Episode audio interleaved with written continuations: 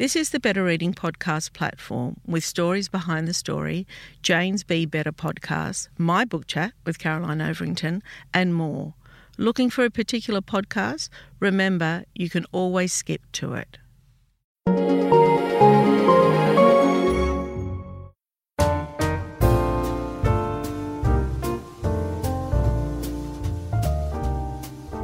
Welcome to the Better Reading Podcast Stories Behind the Story, brought to you by Bolinda Audio. Listen to Bolinda audiobooks anywhere, everywhere. Hi, this is Cheryl Akle from the Better Reading Podcast Stories Behind the Story. We talk to authors about how they came to tell us their story. Yumi Stynes, welcome to Better Reading. Yay, thanks for having me, Cheryl. I mean, wow, when was it that we worked together on The Circle? That was, was years ago. 10 years ago that you used to come in, do live TV at Channel 10, Yes. talk about books. And at one point, I remember asking you, can we do a, a brow rating, highbrow, middle brow, and low brow? And everyone looked at me and shook their heads at me. No, you No. we couldn't do that. can't do that. And look at you now. Yumi has worked in Australian media for nearly two decades as a writer, radio presenter, broadcaster, and TV presenter. Her latest book, Ladies We Need to Talk, is co written with Claudine Ryan and is based on their hit podcast of the same name. They delve into stigmas surrounding women's health, sexuality, and relationships. I'm kind of not surprised during that game really, women's health and sexuality. well, and speaking your mind and speaking openly and being honest. Mm, yeah, thank you. Yeah. I'll take that a compliment. Oh, yeah, definitely. Definitely. Because I don't think it's an easy road for people like you to be, you know, I don't know how kind television was to you and how, you know, and being a person of color myself, I feel that there are roadblocks and that we're always having to prove ourselves more so than other people. Absolutely. And getting cancelled and having to rebuild from zero. I mean, you were there, Cheryl. So you Yeah. know what, what happened with television. Brutal. Yeah, absolutely brutal. And the standards that that I was held to are not applied to other people. No, and particularly to men. No, not at all to men. you know, sometimes when I think of what some of those morning breakfast crap show hosts talk about, I just think, are you joking that you can get away with saying that? Anyway, so I want to go right back and I want uh, talk about how you got here because you know what I did realize and because we never got time to talk when I st- when I was sitting on that panel. Do you know that was the first time I'd ever done television? And I think Chrissy once said to me, "You need to look at the camera." I mean, I had no idea. What and I was like, okay, thank you. Because my sister, feedback. great feedback, great tip. And my sister said to me after the first, um, the first one I did, she said it looked like you were watching the tennis. That I was just looking from side to side. I had no idea, but anyway, it was great fun, and I loved it so much. But I, I realized when I was preparing for this podcast that I really didn't know all that much about you. So talk to me about where you grew up and how you came to be the gorgeous Yumi Stynes. Oh, well, I was always born Yumi Stynes. My parents um met in Japan. So my dad's a white guy. My mum is born and bred Tokyo local. And my dad, being a white guy, wanted to get his black belt in judo and karate. And back then in the 60s, you couldn't get a black belt. There was no no one um, senior enough to qualify you in Australia. So he had to mission over to Japan to do it. And he was quite a traveller. So he was happy to do that. And he used to walk past my mum's house and they got, you know, they fell in Yeah. love. So That would have been a bit risque at the time for a Japanese Oh. Huge. Yeah. Yeah. And I think I can still see that in my mum is that she um she doesn't care too much about what people think about her. And she's she's a very merry and happy person. So she just kind of merrily went her own way. She was also the youngest of six kids from a very traditional um, Japanese family. Her father and two brothers were priests, Buddhist priests in the Shinto Oh. religion. But I think that being the sixth child, the youngest of six, she kind of had permission because, you know, like a lot of parents will say, by the time they get to the youngest, they've stopped caring as much. It's like whatever goes. yeah, and stopped. They've stopped trying to control. They still care, but they they don't try and control every element. So the couple that was my parents parents um, settled down in a small town called Swan Hill in Victoria, which is sort of between Bendigo and Mildura, if you know that area. Yeah. Really flat, mallee landscapes with lots of farmers and, and my family. So that's where I spent the first sort of 14 years of my life. Um, and then I went to Melbourne to school. Um, as I want to go back. I want to go back to those 14 years. How mm. accepting, like, what was school challenging for you? Did you, like, I'm going back to my own memory because I grew up in Glebe, which was very, very white and very, very poor. And I used to go to school with a luffé, like uh, my sandwich was Lebanese bread with, you know, whatever was going at the time for level. And I was embarrassed, I think, every single day. I just wanted a white bread peanut butter sandwich. You know, I just, that's what I wanted. And also I feel that pain, yes. Yeah. And I wanted a machine knitted cardigan because my mother was a knitter and every year now I would die for that now, but back then, every year, every winter, I would rock up with a brand new cable you know, knitted maroon cardigan. I'm just like, can't I just have one like the other girls in the class? From Kmart, mum. so did you have the same experience? We definitely did, and um, and it was stuff like the lunchbox being sneered at. I, I think I had onigiri, which is like you know the yeah, rice balls, and or sembe crackers, which are really mainstream now. Um, but they gave off a smell, and people would be like, "What the heck is that smell?" and and be really judgmental and askance, you know, at what you had in your lunchbox. But it was it was much more than that for for our little family because we were so clearly, visibly different. And there mm. weren't Asians in Swan Hill at the time. There was one family that I didn't know that ran the Chinese food shop. They went to a different school. I never saw them, never socialized with them. But if you wanted to say, like, who were the Stynes kids, we were the only Asian kids. We were very easy to pick in a lineup of the kids. But that said, you know, the, the school itself is pretty diverse. And I think that if you really examine country schools, they often do have a lot of inclusivity, yeah. lots of Indigenous kids, lots of kids who are freshly migrated from, from elsewhere lots of um, a mixture and a mingling of rich and poor, mm. which I don't think you necessarily see in big city schools. It's it's rich or poor, but not mm. both. Yeah. In I think essence, if you had to distill it, my parents were great ambassadors, so they were very engaged with the community.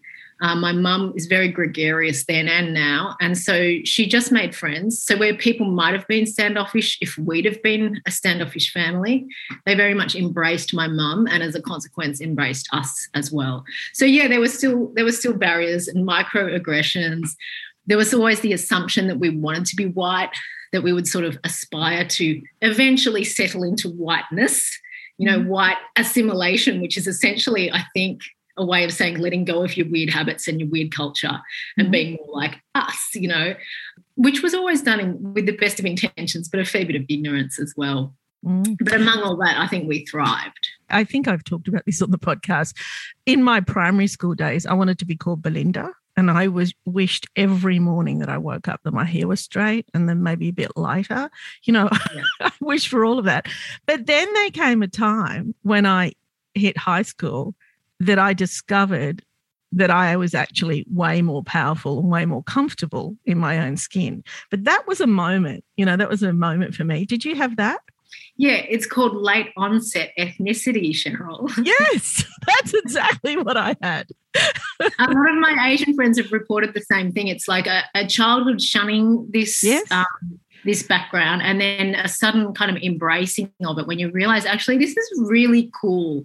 This is actually a whole world of spirituality woven through the tapestry of your life that you got from your parents' culture that maybe others didn't, and you kind of start to really appreciate it, and that's a it's a wonderful thing.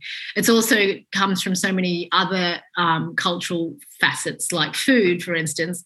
When I was about 20 or 18, Japanese food kind of suddenly went through a real boom in Australia and it became very cool. And people would come to my house like jonesing for sushi and hoping I would make them some.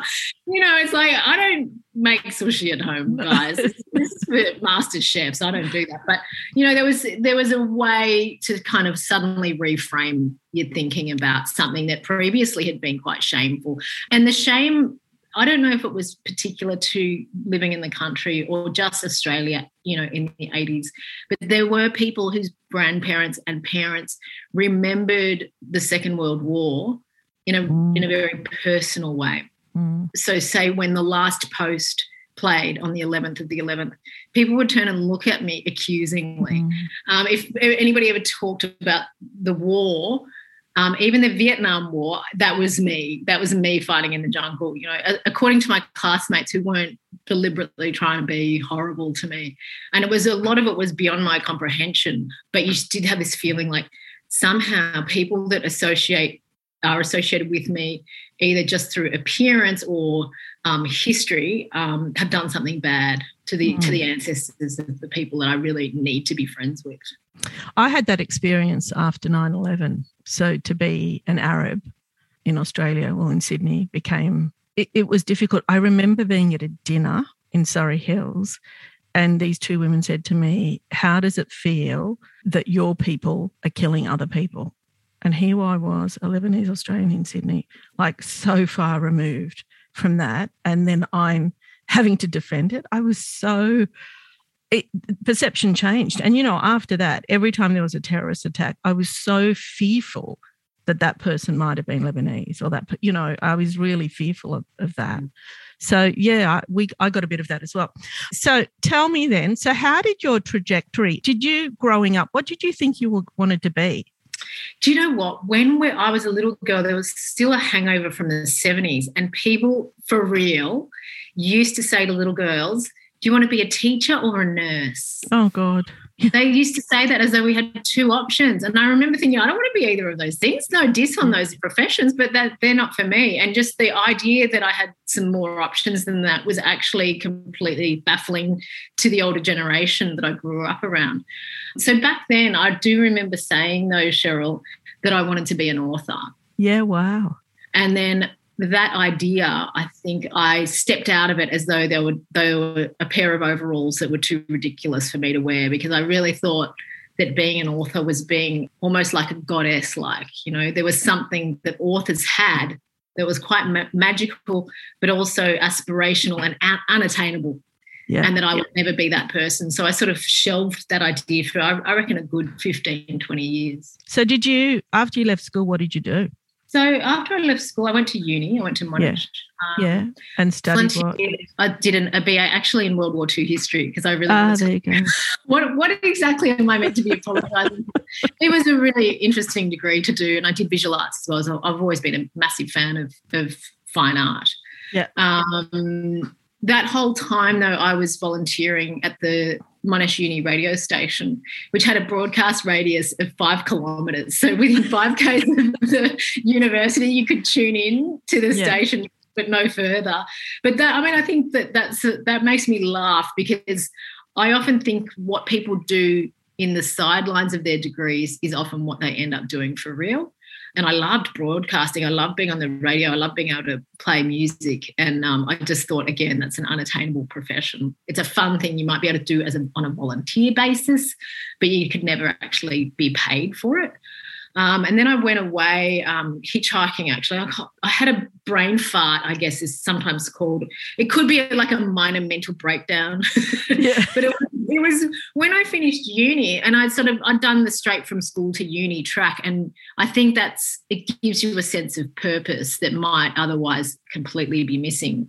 The problem is the minute you finish uni, your purposelessness just returns but but far more frightening in a far more frightening way because everybody's like well you're finished now. Now what what are you? What are you going to do? What are you going to be and it's um it's actually very hard to answer i think for a lot of people mm-hmm. um so in among that kind of panic and that existential questioning i had a um, ticket to the blues fest in byron with a bunch of friends we all went up um, in a van and smoked bongs in the back of the car and ate cookies and just, you know, made wreckage of our bodies.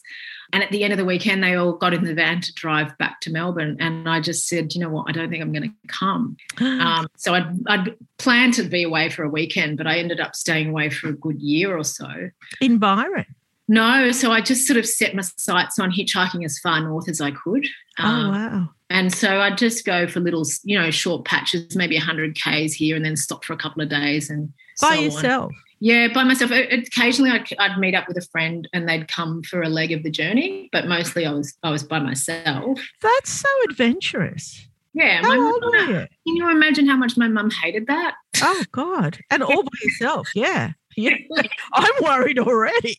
yeah, it's funny because um, really I never felt like I was putting my life at risk. It was more I was just having fun, and that I think that idea that you can just get in the car, or and eventually I didn't get in cars. I got in only in trucks because these people were not sleazy at all, and they. Yeah.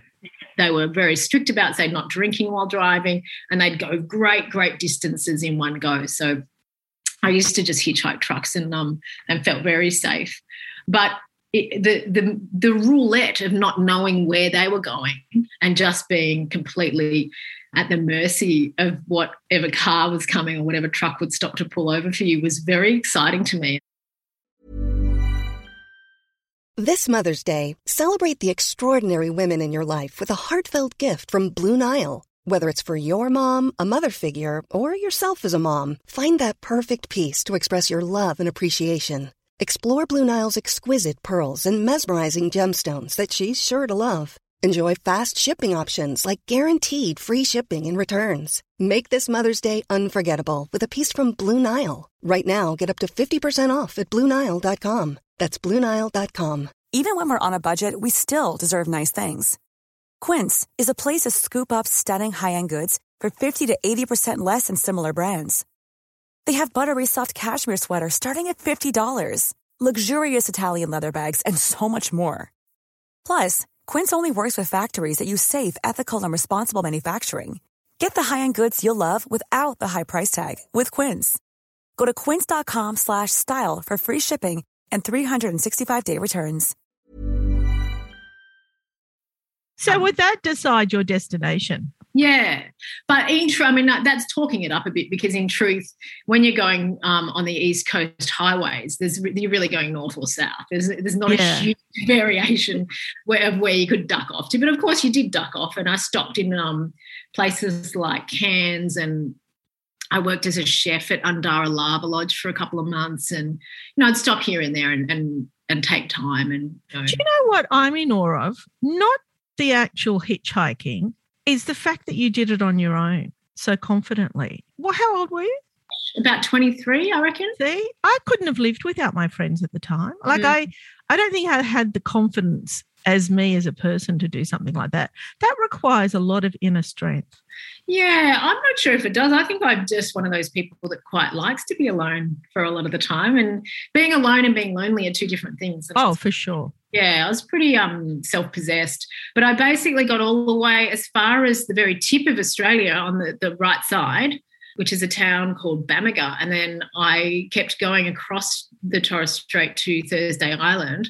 And that's where I stopped and I got a um a job at the local radio station there. And I thought, well, this is a great opportunity. I, I would not get this opportunity for paid work in broadcasting in Melbourne. So I'm going to really try and make the most of this while I can. And that was a really, like a really great experience to be paid for do, doing what I used to volunteer to do at, at my university. So I think that's kind of what set me on the right path to end up working in broadcasting. Yeah. And how long were you there? You Not long, like less than a year, maybe nine or 10 months. And then I did get homesick and I wanted to see my mum and be be integrated in in Melbourne.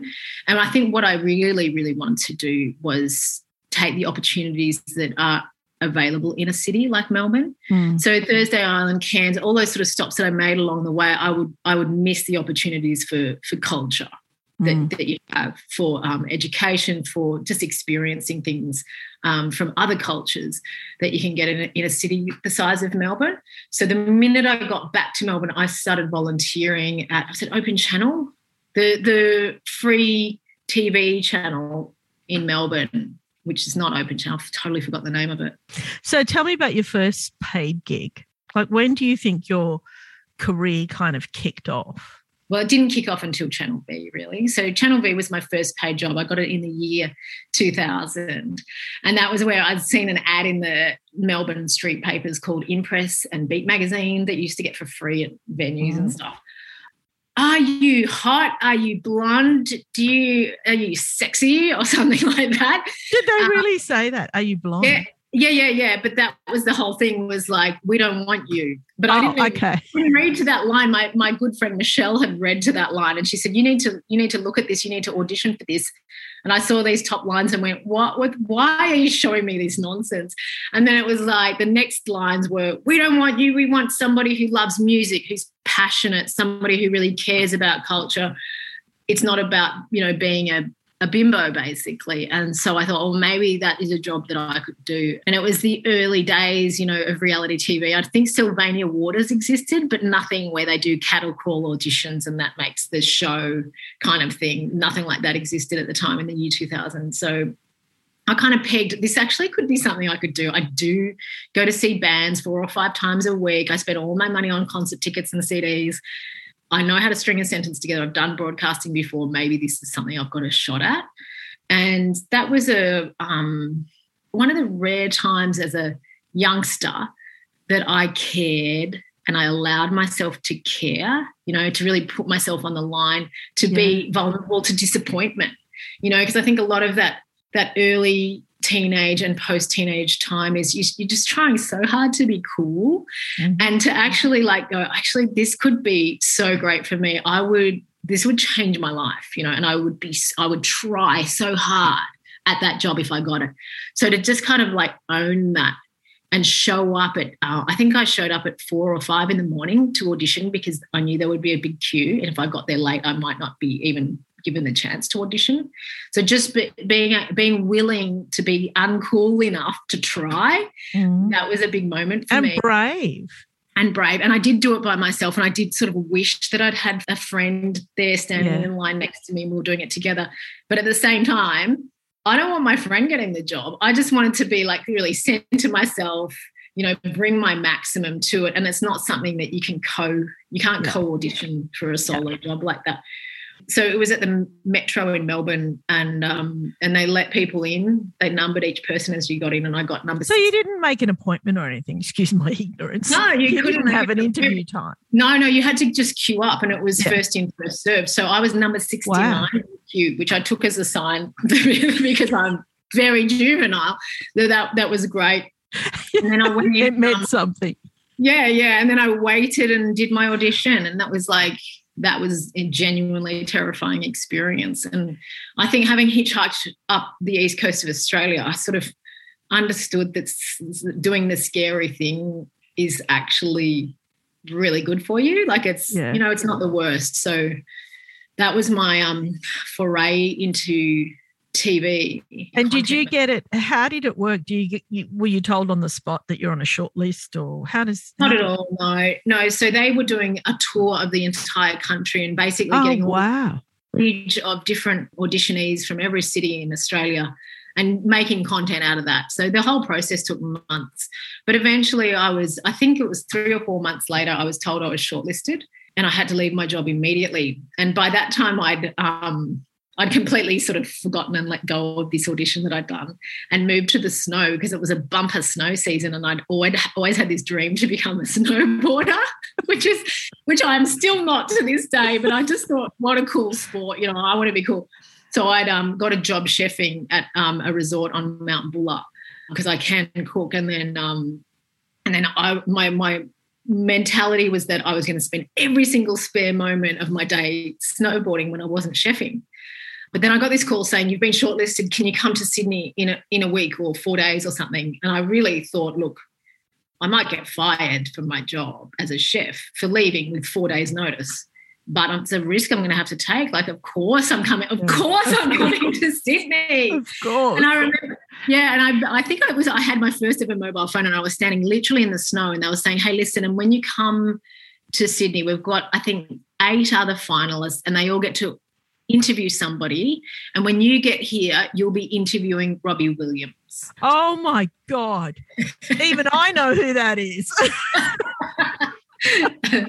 so I had a few days to think about, you know, okay, that's going to be one of the things that I do when I get to Sydney is um, being on the spot, being auditioned sort of at, at length. And as part of that, one of those people will be, uh, one of those tasks will be to sit and interview Robbie Williams. So I sort of dropped everything and, and flew to Sydney and um, was suddenly part of this big circus because they'd been running footage of these auditionees for months narrowing down the good the good ones and then kind of having this, these eight final people um, to make a big fuss over. So we kind of walked into this whole lights, live TV, everybody knowing who we are, this whole scene that we really um, were quite unprepared for. And it was a week of the eight of us being set tasks to say host a request show or um, shoot a story about your culture um, and do a celebrity interview so there was a lot of build up to this big celebrity interview that I was going to do. One, I mean, one of the other finalists got to do um, Destiny's Child Wow. and interview those guys. So that was that was amazing as well. But Robbie Williams was going to be live in the studio, a live studio audience, the whole crew, live mics, you know, the whole thing. It was very much a deep end situation. Yeah. We're going to chuck her in the deep end and see what she can do. Learning Um, on the job, right? Oh, very much, very much. Yeah. And I sort of had thought, even just when I took that phone call in the snow, look, if if you if any woman in Australia could ask Robbie Williams a question, it's my duty to try and ask that question. What would the question be? And I do, I sort of, you know, I thought about all the music nerd questions you could ask, but I thought I would ask if I could kiss Robbie Williams. That's what I would ask him if he will kiss me or I can kiss him. And so, of course, I did prepare and I did the research, but I also put that at the top of my list. So when I met Robbie in the backstage area, I said, "Listen, when we're on on air, I'm going to ask if I can um, if I can pash you." And he didn't know what pashing was because I think it's an Australianism. And so he turns to his manager, "What's pashing?" And his manager goes, "It's snogging, it's snogging." And he's like, "Oh, well, I better go have a mint then." So he goes and sucks on a mint and then you know we go out on set robbie's in the back you know he's they're waiting to kind of bring him on like a big star and they um they're like ladies and gentlemen robbie williams and he walks out and i didn't get to ask can i kiss you he just grabbed me and almost did like a ballroom dancing dip and planted this big open mouth kiss on my mouth and everybody in the audience started screaming their heads off you know because he's he was the biggest thing in pop music Yeah. Yeah. I remember. yeah, massive. So that was it. I was like, fuck yes, I've got the job. I'm ready. like, try to top that, bitches. Yeah, yeah, yeah. And I I think it's something like that. It's how you recover afterwards, how you pull yourself totally. and going. Yeah. Yes. Yeah, really good point because I Yeah. he's a very good kisser. I, I did find him attractive. the whole thing kind of I felt like I had stars circling Yeah, around my head. yeah. Because I think he was single at the time too, wasn't he? yeah, he was certainly having fun in Sydney. Yes, That's for Yes. sure. I remember Yeah. that. But yeah, so it was another week or so while they sort of tallied up who should get the job at Channel V. But I felt like, look, I won't be surprised if I get it because I've nailed that Robbie Williams Yeah, good on you. yeah. So Channel V was a job that I just loved and I did that for about 10 years. Yeah, wow. Okay, so tell me how you came because we've been talking for a while. Um, tell me how you came to produce the podcast and then the book. Is it a topic that you felt hadn't been explored? The ladies we need to talk.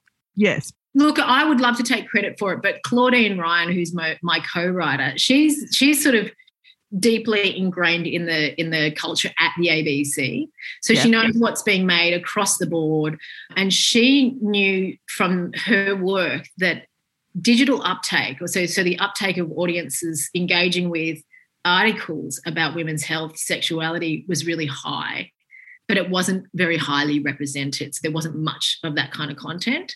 No. So she came up with the idea of making a podcast that really centered in on on that and making it for women, all by women, um, and every expert we ever talk to. So if you need a gyno, if you need a birth trauma expert, if you need anybody who knows about breast cancer or any of those things, it's always a woman. So obviously there are men that work in that in that space, but we always just have women's voices speaking to women. Um, and it just went off, Cheryl. Like it just Mhm.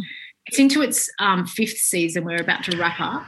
I think it's because it's candid. There's just no holes barred. It's just, it is what it is. That's what's so compelling about it. Yeah.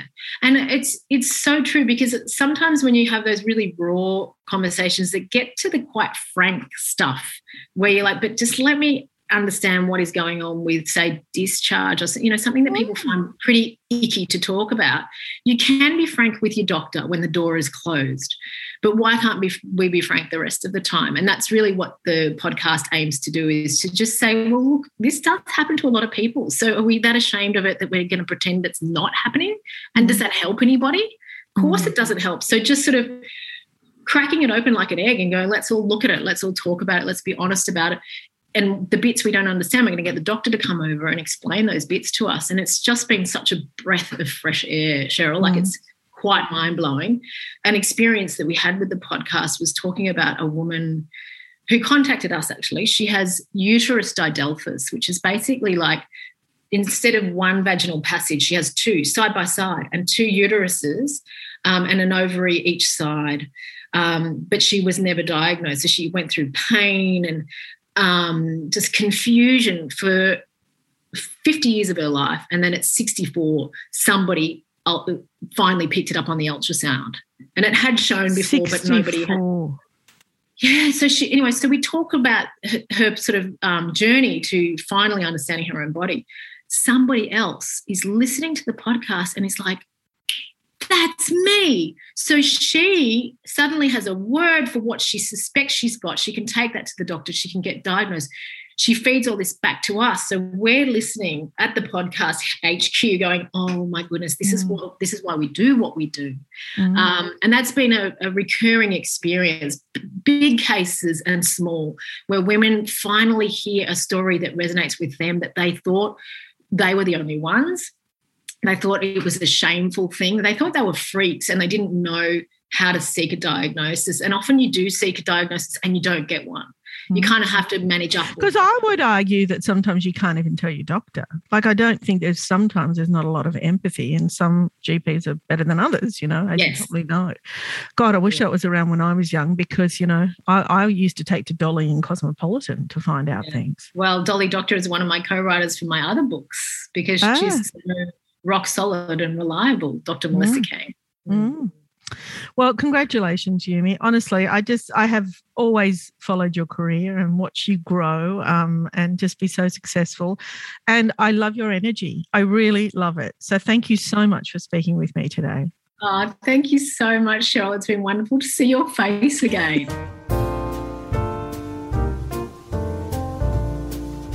If you'd like more information about Better Reading, follow us on Facebook or visit betterreading.com.au. This podcast is proudly sponsored by Bolinda Audio.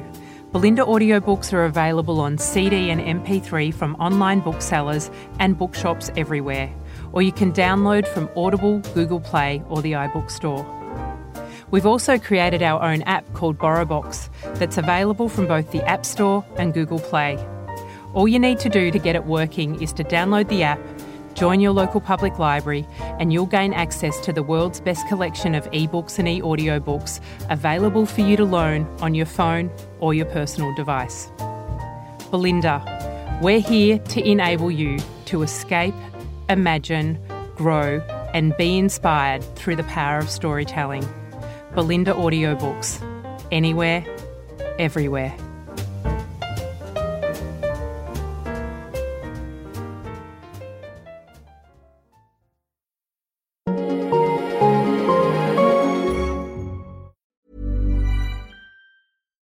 Deserves the best, and there's no better place to shop for Mother's Day than Whole Foods Market. They're your destination for unbeatable savings, from premium gifts to show-stopping flowers and irresistible desserts. Start by saving 33% with Prime on all body care and candles. Then get a 15-stem bunch of tulips for just $9.99 each with Prime. Round out Mom's menu with festive rosé, irresistible berry chantilly cake, and more special treats. Come celebrate Mother's Day at Whole Foods Market. A lot can happen in the next three years. Like a chatbot may be your new best friend. But what won't change? Needing health insurance. United Healthcare TriTerm Medical Plans are available for these changing times. Underwritten by Golden Rule Insurance Company, they offer budget friendly, flexible coverage for people who are in between jobs or missed open enrollment. The plans last nearly three years in some states, with access to a nationwide network of doctors and hospitals. So, for whatever tomorrow brings, United Healthcare TriTerm Medical Plans may be for you. Learn more at uh1.com. Hey, it's Paige DeSorbo from Giggly Squad. High quality fashion without the price tag. Say hello to Quince. I'm snagging high-end essentials like cozy cashmere sweaters, sleek leather jackets, fine jewelry, and so much more. With Quince being 50 to 80% less than similar brands. And they partner with factories that prioritize safe, ethical, and responsible manufacturing. I love that. Luxury quality within reach. Go to quince.com slash style to get free shipping and 365 day returns on your next order. Quince.com slash style. If you enjoyed this podcast, leave us a review and check out the other podcasts on the Better Reading Network.